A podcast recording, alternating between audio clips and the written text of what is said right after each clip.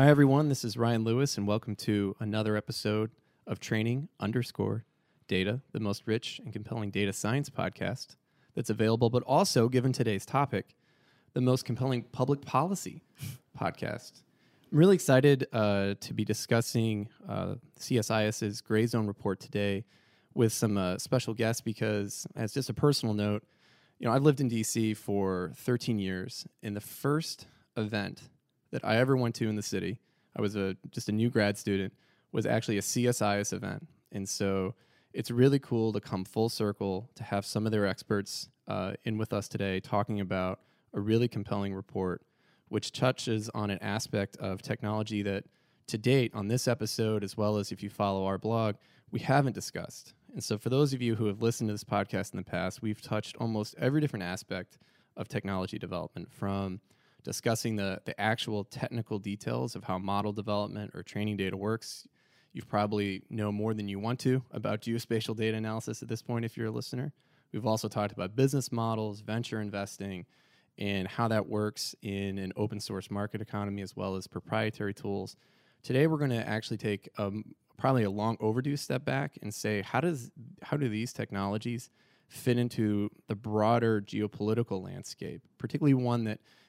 What is the state of the art? What is the state of the possible? Um, where is that community going? And then rolling all of that goodness up into the policy debate so that we can have more informed discussions about national security and defense. Well, I think that that's a really unique perspective that we don't see a lot just in, in the broader ecosystem. And I think that really manifests itself well in the report that we're going to talk about today. And so there's a lot in the Gray Zone report. I think you broke it up into two, two, into two different parts. And I think let's just start from the beginning for those who yeah. perhaps haven't uh, read it sixteen times like I have. Um, I highly recommend it. If you're looking for something to do tonight, uh, for all of, all of those who are listening, you can find the link um, in our long description uh, wherever you get your podcast. Starting from the top, like, what do you mean by the gray zone? And like, why did you build a report around this? Why did, what was the imperative?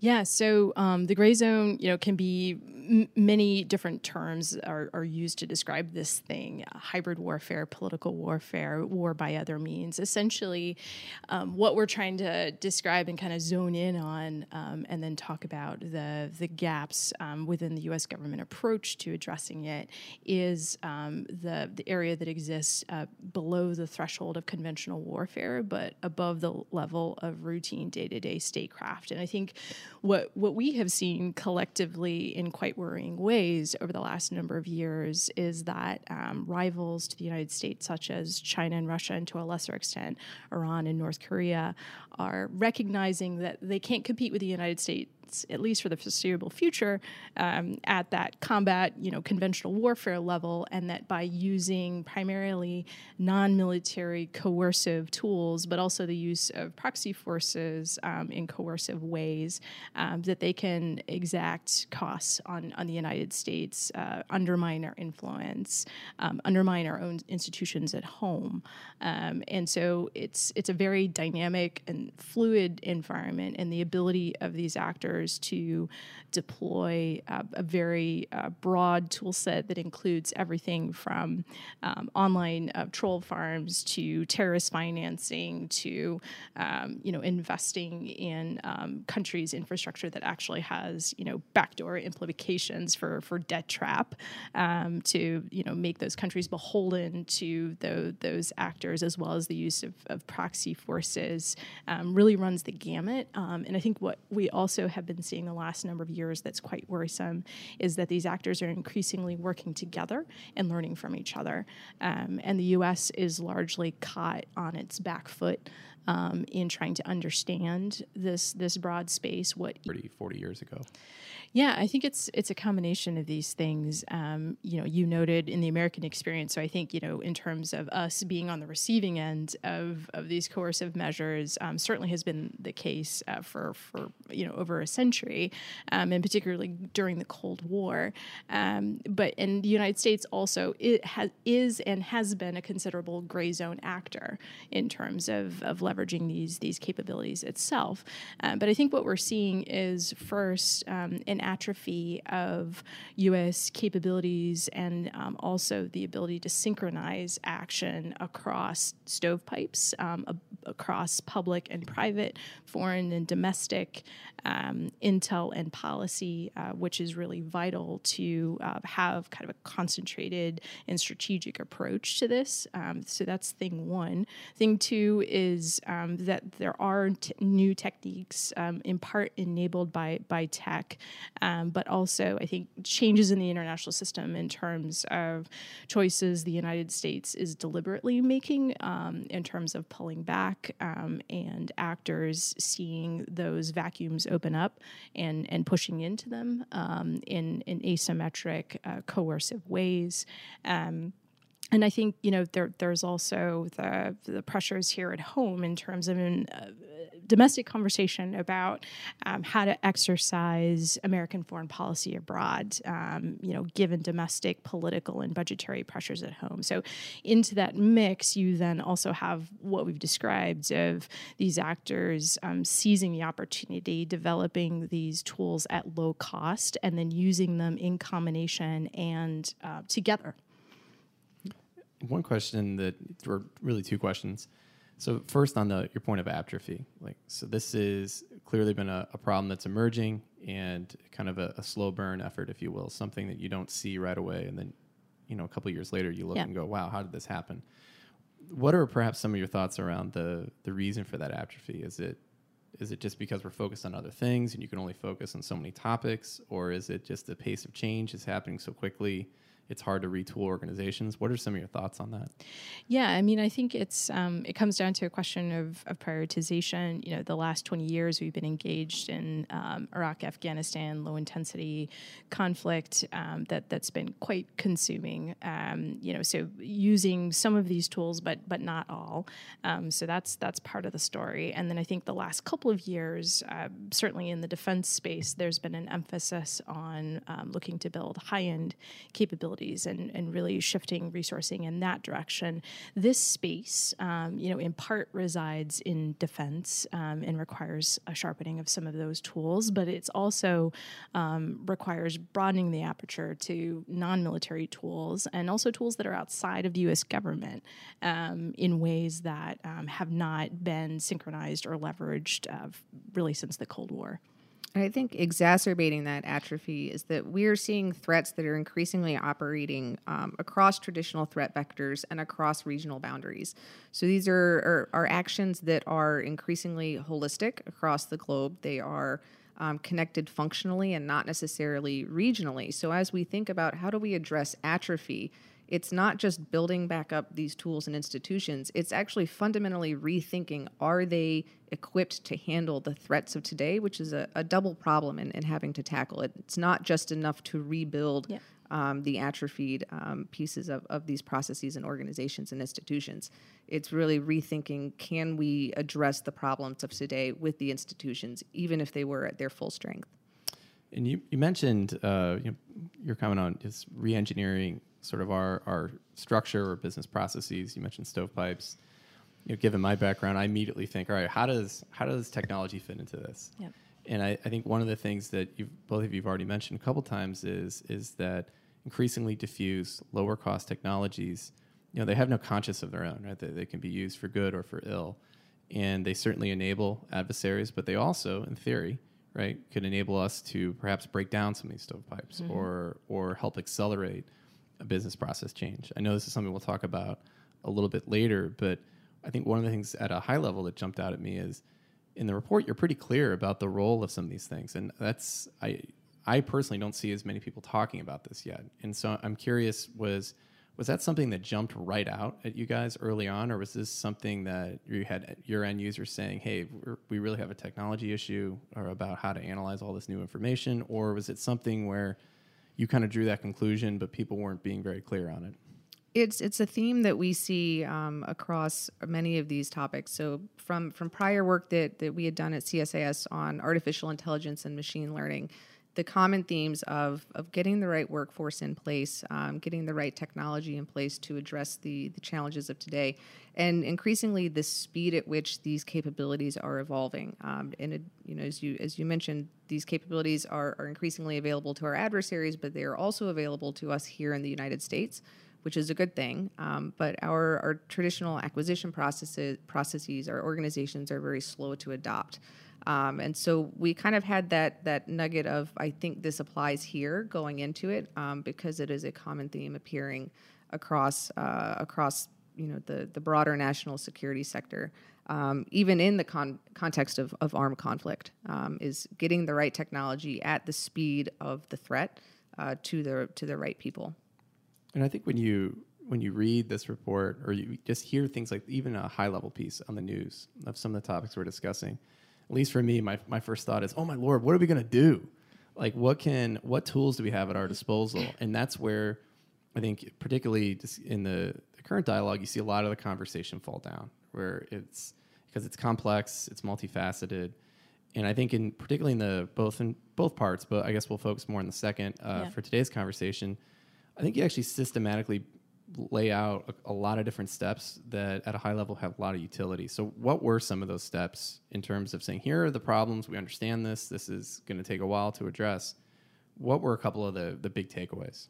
Yeah, so, you know, I'm, I'm glad you mentioned that um, sort of analogy of like, oh my gosh, there there is so much happening on any given day, you know, across this this space. There was just the, the report this week of, you know, Russia using like an Iranian face on social media in order to manipulate um, social networks, um, particularly related to, to political campaigns here at home. Um, you know, so I, I think what was really clear to us is, you know, to this point of the U S being incredibly reactionary, there there is actually a lot going on within the U S government and more broadly um, here at home and abroad to try to diagnose what's happening and then to react to it. Um, but the problem is it's, it is very one-to-one. X happens. What is our going to be re- our response to that? Or, you know, we're looking at this, you know, to Lindsay's point, through the lens of a particular country or region um, without recognizing that there there's a broader phenomenon.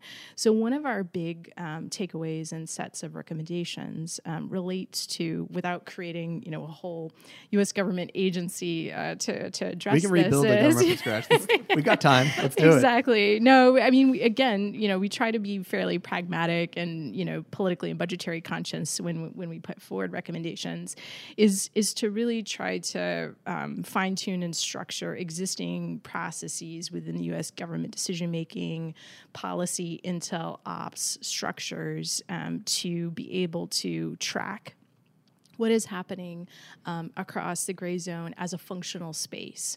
Um, so we mentioned, you know, China, Russia primarily, but also Iran and North Korea are the most uh, virulent actors in, in this space. But really, in the way that post nine eleven, we recognize that counterterrorism was only being looked at in particular countries or regions, or counter M D was only being looked at in a stovepiped way. We advocate for elevating gray zone as a functional topic, transcending the government that has National Security Council level um, director attention that is able to synchronize action across the U S interagency. And Congress has actually recognized uh, the, the need to have a strategic level focus on the gray zone as a phenomenon um, in the National Security Council. Um, but to my knowledge, the administration has yet to, to appoint somebody um, in that position. Um, but it's not just that one person. What we recommend is um, a series of um, small uh, task force-like groups uh, be established to synchronize intelligence operations um, that, that come from that policy direction to be able to connect into the various departments and agencies, not just defense, not just intel, but um, Treasury, um, U S A I D, the State Department, uh, other commerce, other tools um, in, in the U S toolkit toolkit um, to get everybody rowing in the same direction. Um, we also call for the reestablishment of a group that existed during the Cold War, but retooled, to Lindsay's point, for a twenty-first century context um, that's called the Active Measures Working Group. Um, it's essentially an, an intelligence function, um, but being able to leverage some of the unique capabilities of the intelligence community to identify uh, gray zone challenges and then mobilize um, covert action to be uh, addressing them, uh, but but closely linked into the the overt tools that that I've outlined. We had, you know, bringing it uh, back down to the, the technology level and the intelligence community, um, you know, a few of our, our recommendations really focused on, you know, shoring up that um, research and development, both federally funded and looking into the commercial sector to see what is going on, uh, what are the proof of concepts and, and best practices there. Um, and looking at the concept of introducing a feedback mechanism into that that policy and intelligence process. So that's, you know, a recognition of the fact that so far we have been increasingly very reactive. Uh, we have not been driving um, the the activity forward, and it, competing in the gray zone sometimes means having to lean forward and start leading that cycle in ways that aligns with our our norms and our values here in the United States. And so it's a recognition that to successfully compete in this space, um, that, that new data requires new sources, new methods, and new collection, which really brings in the role of how do we get uh, that technical capability into our organizations. And that's where we see um, a big play, uh, a big player for um, you know, data visualization, um, data fusion and synthesis, and really providing mechanisms for, for analysts and, and operatives and, and policymakers to make those uncertain judgments supported through these new technical capabilities that are available. So I think there's there's a lot of movement in um, you know, In-Q-Tel and D I U, in, in other organizations that are really looking at being that connective tissue from the traditional defense and I C players, looking out into how do we get these these new players into the national security space. And then, like, to, to extend that, it's once they're in the space, how do we tune perhaps what's either in the commercial market or what's being developed natively to the specific problem at hand? And both of you highlighted really well, one of the most, arguably the most challenging thing about th- operating in the gray zone generally is this sense of nuance, right? And we are essentially looking at processes and technologies to help us, if or nothing else, help us just know what, what, what is happening. Can we even define and measure things before we even make any type of recommendation to a policy uh, a policymaker? I really like the the vernacular you used with the new order of battle, right? Essentially looking at not just our traditional signals or indicators or things like that, but thinking through essentially new dynamics that are changing how we look for signal. And I, you highlight three, right? The certainly temporal challenges, attribution, which we see a lot in cyber, and Melissa, you, you already hit on that, and then intent. Um, mm-hmm.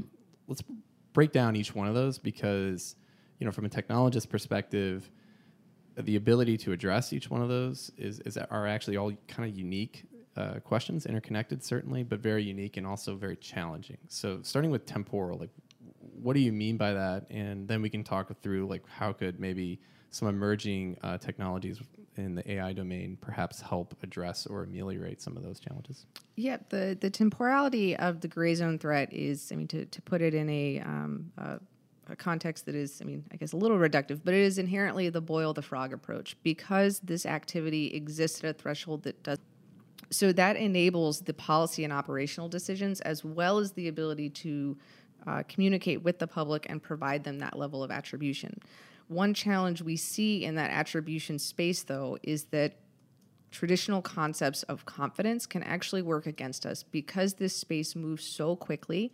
Um, we don't often have time, particularly on, on this gray zone piece where things are moving very quickly and are, are not in this um, level of military conflict, where, you know, reaching a ninety-five to ninety-nine percent confidence of, you know, I am really sure that it is this actor doing X activity in Y space, by the time we have reached that level of confidence, that level of attribution, they've moved on to something else. And that really contributes to this aspect of us being very reactive in this space.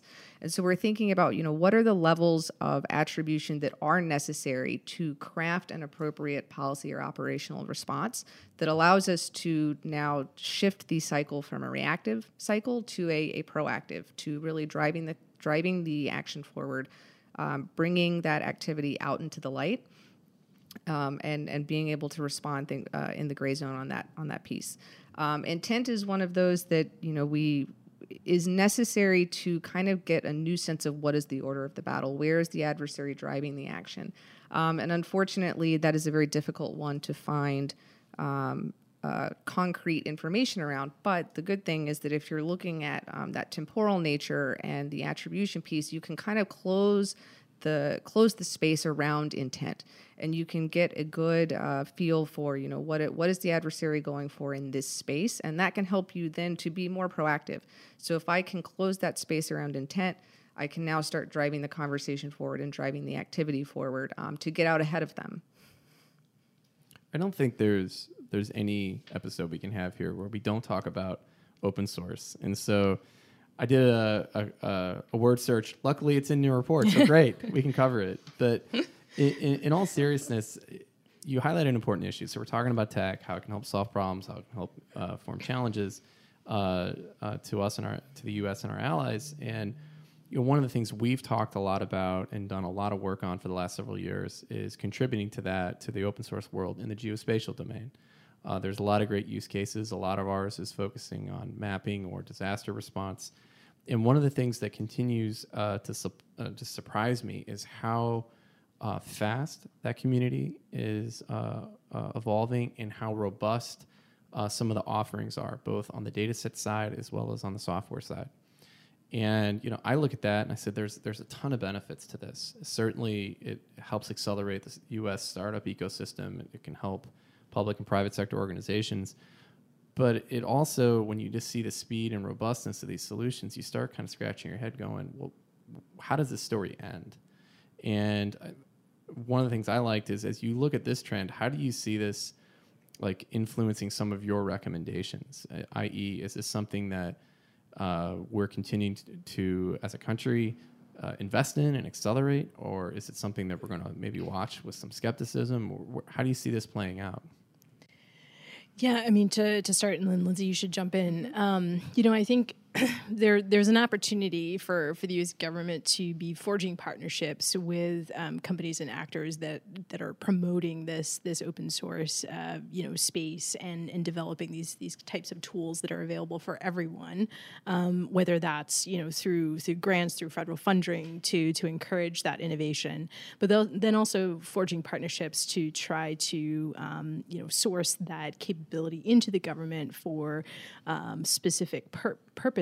And I think this gets to um, one of the challenges that we highlighted in our report and a set of recommendations that that came out in terms of what is the overall narrative and, and purpose that um, the government, that other actors, stakeholders that, that have um, an interest in addressing this gray zone uh, challenge, um, how how can they be unified, um, you know, and kind of all rowing in, in the same direction? Um, because there are there is skepticism about U S government intent. Um, there, you know, you, you look at the um, Project Maven example with with Google um, over the last years, just to draw out one example. Um, there there has been, um, you know, I think. a renaissance previously in public-private collaboration at the height of the Cold War, and the government just hasn't been able to make a compelling case um, at lar- at that scale in terms of this is the challenge, this is how it impacts Americans, and as, you know, particularly American companies, or just given of the nature of the world today, how interconnected we all are, that we all have a stake in in what is happening um, that affects not only our collective interests, but also our, our values. Um, and, and so one of the things that we try to um, strongly promote is um, the need for deepening our strategic communications and public narrative, not in like like a creepy big brother sort of way, but in terms of this is the this is the challenge. Um, these are the types of tools that we're going to use abroad to try to shape the environment, but that here at home, it's it's almost like a public awareness campaign um, in terms of what these challenges are. And this matters in terms of trying to forge um, the, the types of partnerships that are going to be necessary with, with the private sector or with individuals that, that are working in the open source space, not only to promote their own innovation, uh, but to try to bring some of that talent um, into the government or some of those capabilities into the government. I mean, particularly on the software side, and I'll take just a, a very pragmatic approach. Um, I think they the we have to figure out how to keep up, um, whether or not uh, whether or not the the the open source um, you know community has really sold itself to the government. The the national security enterprise has to understand that if the threats are, are moving so rapidly and they're evolving at the speed of software, um, they have to be agile. They have to be able to keep up, and that means rethinking uh, what it means to traditionally secure your systems. Um, and so from from my experience, you know, having come up in defense R and D, it has been a very interesting evolution to watch the early days um, D O D response to open source software and having to explain that just because I incorporated open source software into um, this product that we are now delivering to you, it doesn't mean it's insecure. Um, but that just that even that word of open source is used to be, well, and still is uh, to some extent a, a, a cause of concern and stress. Um, so there's a, a there needs to be a recognition that, you know, there is value. Open does not mean it's insecure. And it also doesn't mean that just because it wasn't made by you and made by you mm-hmm. yesterday does not mean it, it doesn't have value. Um, you know, the we're already facing a, a shortage of computer scientists and programmers Um, and, and STEM talent that, you know, we can't afford to reinvent the wheel. So if there is quality out there, uh, we should absolutely be using it. Um, and I think Melissa brought up a, a great point on the idea of using that open source software as a foundation for partners, um, for continuing to build alliances and to work with allies and partners. Um, because we often get asked of, you know, well, what can we do? How are we going to do data sharing and information sharing? You know, how can we all work together? Um, and I think that's actually a, a very interesting idea to say, you know, building this common foundation for us to work work, work around. In the, in the A I domain specifically, there has not been a shortage of discussions and opinions, a lot of opinions. I don't know if all of them are good, but there there's a lot out there about having a much more centralized strategy. I mean, clearly, we've had a now the release of sort of a an A I executive order. There's been a fair amount of discussions about retooling Um, sort of a national open data strategy uh, where I guess in this case there'd be the releasing of more data for training models for all different types of applications.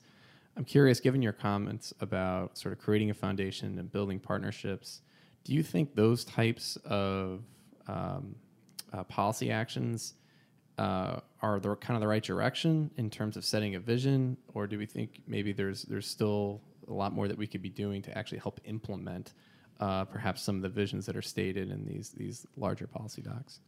Um, so, I, I mean, I think about it if, if we want to roll it back down to just, you know, basic fundamentals of leadership.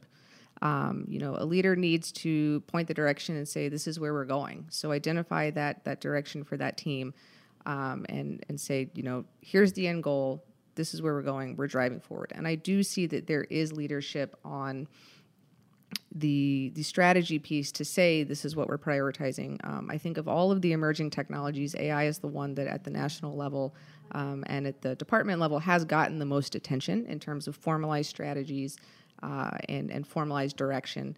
Um, so if you the, then look to the the next level um, of leadership is to, you know, set the set the conditions for success. Um, so that means, you know, building a culture um, that, that supports that technology development and that implementation of that strategy, uh, making sure that your people have the right tools, uh, the right techniques, they have the right skill set within their team, and then finally holding uh, holding folks accountable. So, you know, set the direction, set the course, provide the, the tools for success, and set the conditions, and then hold people accountable. Um, and I so far do not think that we are doing a great job uh, within the national security enterprise um, of meeting that second criteria. You know, we love holding people accountable um, and we like writing these high-minded strategies, but when it comes to, you know, the rubber meeting the road of setting the conditions and actually implementing that, I, I don't see a lot of effort. Um, and so that's really disappointing, and thinking, you know, it, it means focusing on the things that aren't sexy. It means, you know, looking at, you know, computer modernization and network modernization. Story of my um, life right there. You know, you think, summed up twelve years. um, you know, getting the right software permissions in, um, you know, uh, restructuring teams and organizations to meet the work needs of today instead of forcing them into these stovepipes. Um, and so I'm I'm really disheartened when I, you know, talk to folks who are uh, in the armed services or in the civil service who are so um, just crushed by the bureaucracy and uh, by the, the lack of support to really making movement on these things, um, that I think we're really failing on that second part of, you know, setting the conditions so that our people can be successful. And a, and a major challenge of it, too, is... Um, and we've talked about a lot about this in the past, is so much in the machine learning domain, at least for, for us and our our experience the last couple of years on the geo side, has been defined by learning as you go. So how do you know what your compute requirements are? I don't know until I run a model on the on the data that I have. How do I know the data's any good? I don't I don't know until I do it, because a lot of times, while the math uh, and the logic behind what's being executed has existed for decades, Uh, the implementation sometimes is first principles. I mean, I remember the first time we got our first G P U environment, someone goes, well, how much do you need? I go, ah, we can estimate it, but we haven't really run it, so I can't tell you. And so that adds just an absolute confounding variable um, to our existing process, because um, even if people want to really bring new new capability in, in whatever organization they may be, it's really hard just to write a single requirement and say, thou shalt need this, you'll have this, I can write it into my budget, we're good to go. It has to be this more squishy sort of, I may need this, it may change, it may be more, it may be less. And that's that's hard to uh, uh, put a simple business process around. I was going to say, I cannot imagine any requirements document actually getting published. How much compute do you need? I don't know, I'll tell you later. Yeah, but I'm probably going to need more, as many G P Us as possible. Um So obviously we're just we're we're just skimming the surface on this report. Um, are there any other cover key recommendations or takeaways that perhaps we didn't hit that you would want to make sure that uh, listeners were aware of or keyed in on when they were reading it later? Yeah, I mean, I think one area that we've kind of touched on, but but do want to emphasize, is that um, key to the strategy that we lay out is the need to to build coalitions um, across not only globally allies and partners, but also third parties um, that may not immediately be in our orbit. Um, and that includes private sector, both at here at, at home as well as well as abroad. And thinking about, um, you know, I think in the last few years, there's been uh, an overemphasis on uh, sticks in the U S national security and uh, foreign policy toolkit, but we actually have considerable inducements and incentives um, that we can offer to allies and partners. And when you think about the strategic importance of our coalitions, our allies and partners, in terms of the United States having an asymmetric advantage, um, and really our ability to do anything abroad depends upon these relationships, um, it, it really then makes the case for how important it is to, to be buttressing this. Um, so you know, along the lines that, that have been discussed, you know, and thinking about what are the impediments to actually working together, and can we improve mechanisms to, to work through that, to have more of a coordinated approach um, in terms of strengthening and expanding um, inducements and allies and partners uh, through trade agreements, through security cooperation, through targeted investments uh, that spur innovation both at, at home and abroad um, in complementary ways. Um, and we've already mentioned, um, you know, federal research and development being a key part of that. I think w- we also call for uh, smart immigration policies um, as a lifeblood uh, here at home to To, to be continuing to recruit that talent, um, both into public and private sector, um, and incentives for reducing societal vulnerabilities here at home. Um, one thing that unfortunately we've seen uh, continuing to repeat um, in this election cycle is the ability of actors like Russia and also increasingly um, Iran and China to exploit um, some of those social, racial, uh, socioeconomic seams here at home. So so trying to, to address those holistically um, is also going to be vitally important. Yeah, just to echo, I think the, the role of partnerships, um, not just at the state-to-state level, but at the um, public-private level mm-hmm. is uh, incredibly important. Um, so many of the uh, entities that we see that are now, you know, targets or players in this gray zone space, in this hybrid space, are not the traditional actors. Um, and so that means, uh, you know, from the from the public sector, from the national security standpoint, you know, reaching out to um, private entities, to universities, to small startups, and highlighting the risks. Um, and sometimes even just bringing that awareness of, you know, this is the environment you're you're working in. If you are a hypersonic startup working out of your apartment, you are now at risk. Um, and there are responsibilities that come with working in this space, um, you know, from being mindful of who your funders are, where are you getting your money, um, to, you know, what uh, network security risks do you have. Um, and so it's it's really that, you know, bringing everybody into the fold. And I think uh, a lot of times in the national security space, because we we live and breathe this every day, we think that a lot of this information is just common knowledge. Um, and so we're we're seeing, you know, similar trends, you know, in uh, looking through the big research universities of how do we um, protect that the I P, and not just the I T, I P, but that that that knowledge and that research. Um, you know, there's a lot of folks that This is, this is not there every day. And so I think it is incumbent on um, the, the public sector to really think about how do we reach out, how do we highlight the risks, um, how do we support those private institutions, um, but how do we also highlight the wins and show where the United States is doing well, um, where, you know, the democratic norms and values that we have, I, I am biased, I, I think they work. I think that that will ultimately be our advantage, um, in addition to our people. Um, and so, you know, really doing a better job of shaping that narrative and building those public-private partnerships. Yeah. And just, uh, you know, inspired by what Lindsay was was laying out, um, you know, I think it is worth highlighting a really effective partnership um, related to the financial sector that um, D H S has been promoting the last number of years to try to bring in um, a number of the big financial companies to actually talk amongst themselves uh, in terms of what um, cyber-related risks they are confronting. Um, and, you know, it's it's an incremental process because you bring a bunch of companies in together, um, they have disincentives to share information uh, as as competitors. Um, but breaking beyond that in terms of, um, you know, what what is a shared risk space and defining that, and then what are some common playbooks um, that could be developed in the event of X, Y, or Z contingency um, that could be developed together. And in an ideal universe, that then spins off into kind of an organic discussion or conversation that those companies then can have together, um, you know, independent of, of the U S government. So I think there's something to build on there um, in, in other sectors. Well, and just to just to close, I'm always impressed just by the just the breadth of work that your organization does, um, and just within your just within your group. What are uh, some upcoming projects or things that uh, people should be aware of that you guys are doing?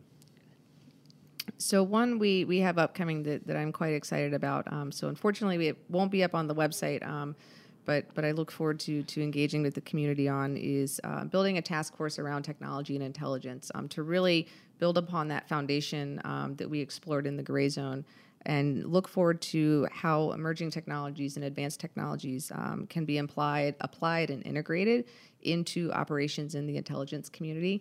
Um, and then I personally want to flip that on its head and say, you know, how does the intelligence community operate in an environment where these emerging technologies um, exist?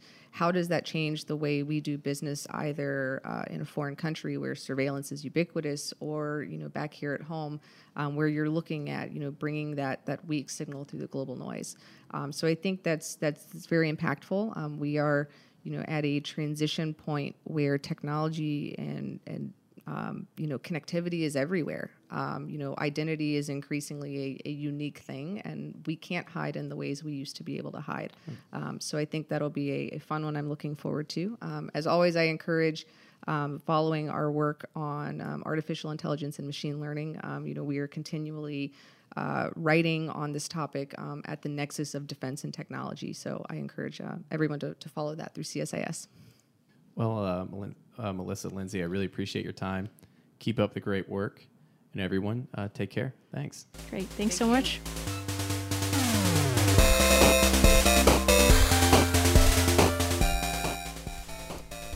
rule number seventeen. Play like a badge master today. Thank you for listening to today's show. If you'd like to hear more episodes or be kept up to date when we release a new show, please make sure to subscribe to Training Data wherever you get your podcasts. If you'd like to find out more information and links to the different sites and data sets and presentations and all the different content that we discussed today, you can find more at Cosmic Works dot org, that's Cosmic with a Q, Spacenet dot A I, and our blog, The Downlink, that's also with a Q, on Medium. As you're seeing here, we like the letter Q.